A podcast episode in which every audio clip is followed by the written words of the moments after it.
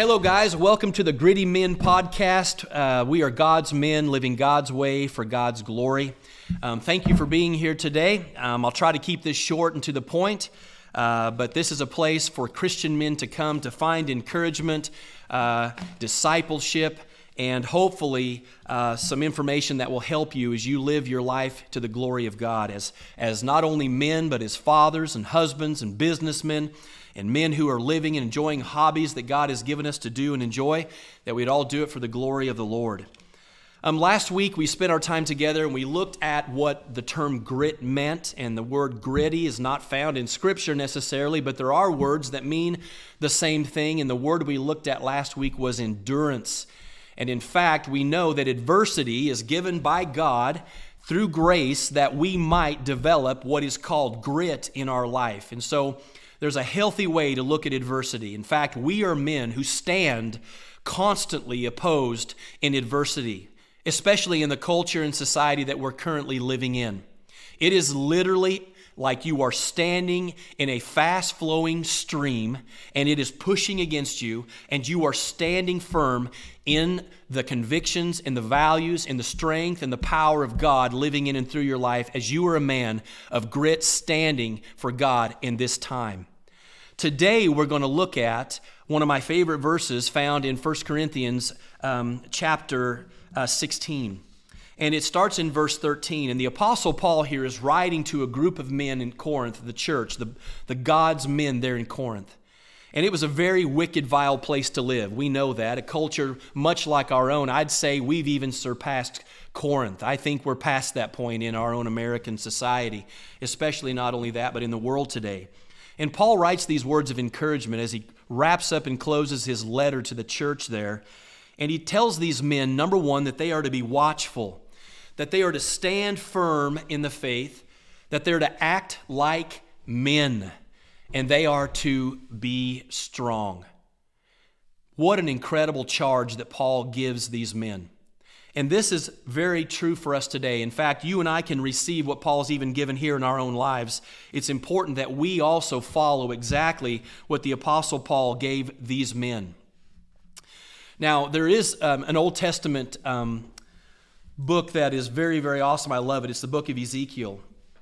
And in the time that Ezekiel was alive and he was a prophet uh, speaking for God to the, to the nation of Israel, he, he comes in, in Ezekiel chapter 22, and you guys will remember the story how Ezekiel is coming and he's basically going to be calling out the men, not only the religious leaders, uh, those who would have been leading the, the country, if you will, the nation over uh, religiously, which would have been the priesthood there. Not only those guys, but men in general should be leading their families. The whole society was gone completely astray. And the main thrust of what, what Ezekiel is really condemning here is the men. Because men, we are called by God to be those that lead. You are called by God to lead. We are called and made and designed to be leaders. That's what God has made us. And that's what He's equipping us to be. We are called by God to lead. And leading our families and our wives and leading through our communities and our churches. These are what God has called us to do.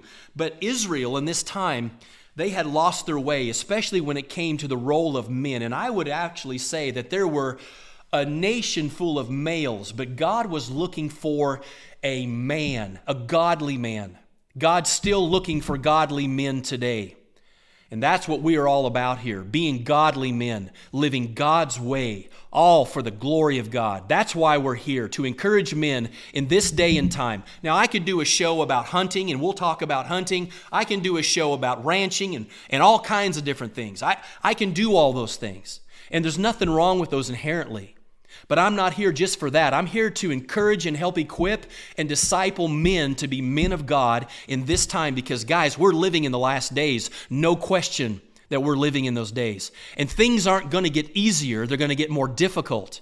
And so we need to follow this truth in our life. You could write these four things down and we can apply these truths to our life, and they are going to help us do what God has called us to do and what God expects for us to do as men. He's going to help us do this. But listen to what Paul says to these men. He gives them basically four things here that are very, very important. The first thing he says is this, guys, he says, be watchful. Man, number one, you need to be men who are fully aware You're fully awake, man. Not woke. We have a whole society that has gone woke. That's not what this is talking about. We need to expose the wokeness of our society. He's talking about being awake or being aware, not as woke, but as aware. That means you are ready, you're alert, you're engaged, not only in what's going on in the world, what's going on in America, culturally, what's going on in the church, what's going on within your marriage and your children's lives and your business and your communities. We are to be men who are in the know, and we need to be alert and we need to be ready. We don't need to be softened by the luxuries of our culture and time and the sedatives of entertainment and food and appeasing through hobbies. No, we've got to be men in this time who have grit, and we need to be aware and we need to be awake in this time. We need to be fully engaged. And this comes with a great responsibility, guys.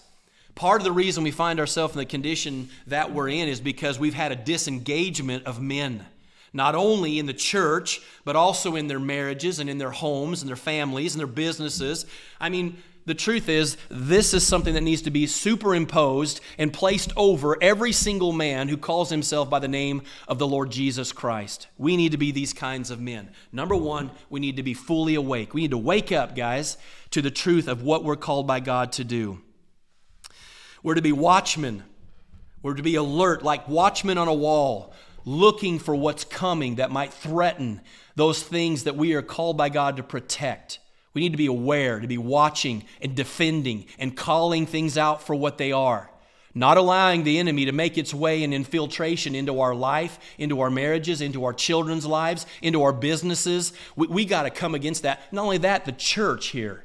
We've got a lot of problems going on in the church today. And in fact, if you look, every single denomination out there that's a major denomination, I'm speaking of a Protestant denomination, they're all going off the rails. They're slipping off the ridge of truth. Every one of them's doing it, guys. And we've got to be aware of what's going on and stand in the midst of this adversity that we're all going to be facing. It's important that we get this. So, not only are we to be waking up and be aware and alert and engaged, that's number one that Paul says this. Number two, he says we're to stand up. He says, stand firm, man. We got to stand for what we believe in. You know that old song, if you don't stand for something, you're going to fall for anything? That's the absolute truth. We got to know what we stand for and what we stand on. And then we die on that mountain. We don't give in those areas, we don't do it. We defend it to the very end of our lives. That's what we do. The word stand firm or stand up means to persevere in standing.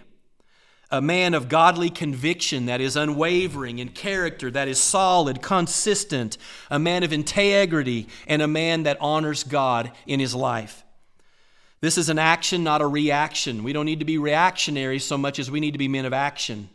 Um, and that's the way we want to live our life. This is how we live. It's not passive, man. We have so much passivity in our culture today. Um, we have so many, so much passivity in, in what the culture says we men are to be like. Listen, you can scrub everything the culture says what a man should be.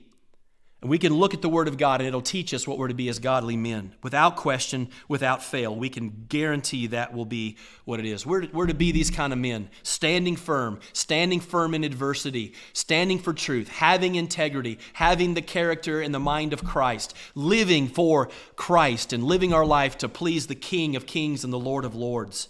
That's what we're called by God to do. He also offers another one that we're to do. The third thing was he says we're to act like men. Oh, don't you love that?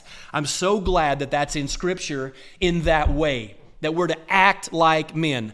Truthfully, we have this whole ideology that's been shoved down the, the, the, the, the, the spiritual, if you will, call uh, throat of, of people. Uh, this whole culture has a, such a toxic view of masculinity that somehow masculinity should be stomped out because it's so toxic and it's so bad for society. The exact opposite is true. We need godly masculinity to be very real and very present in this time. It is an awesome thing to be a man and to be a man of God. It is incredible that God has called us to this, to this front. It's amazing. And so Paul tells these men in Corinth, he says, Man, you got to act like men. And it's okay to act like a man. It's okay. I'm not talking about what wor- the world says men act like. We all know what that is, and, and a lot of us have come from that. We're not that anymore, but we do know what it means to be a godly man, and it is masculine to the very core. So, guys, we are to act like men.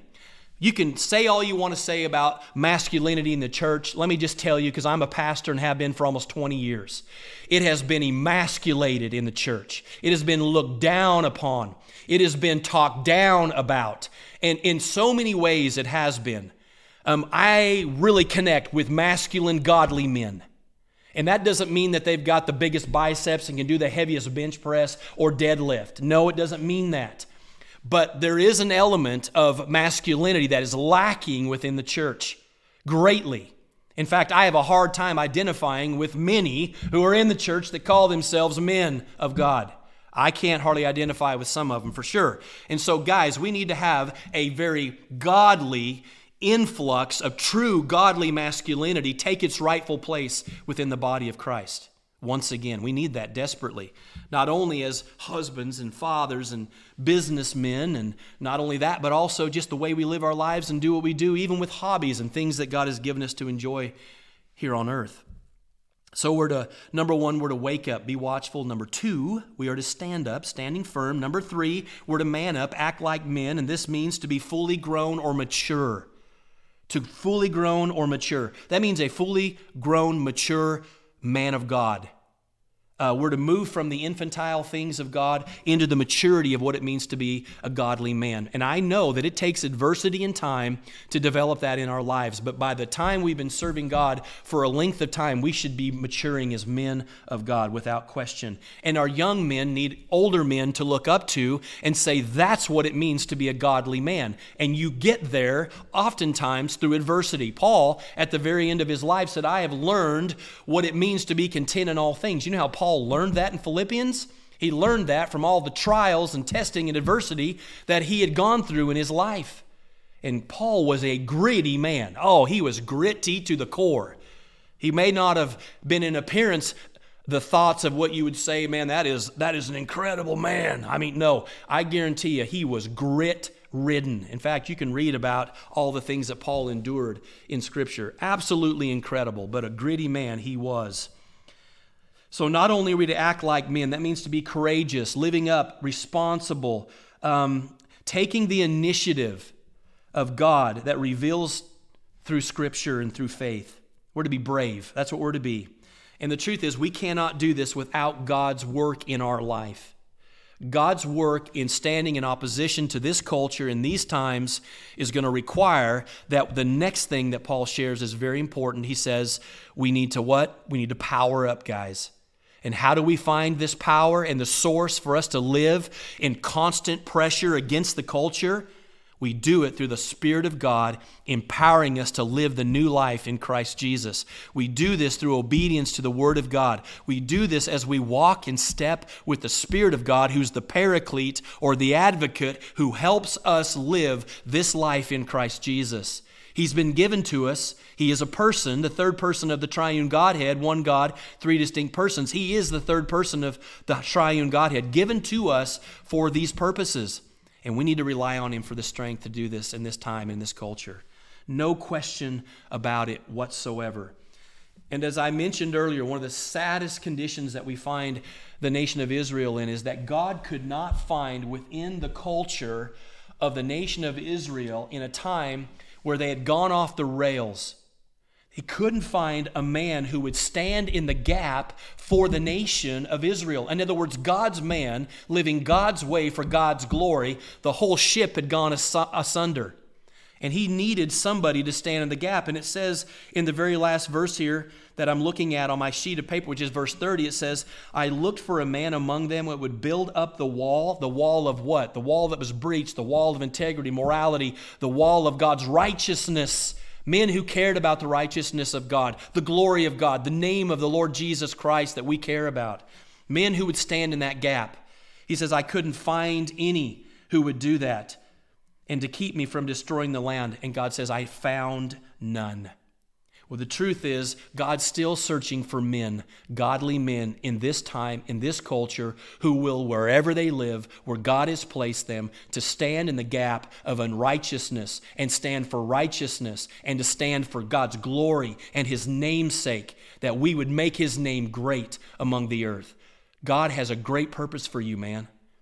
And I'm just going to encourage you in the Lord today that you would, number one, be fully aware. Wake up, man. Number two, stand up.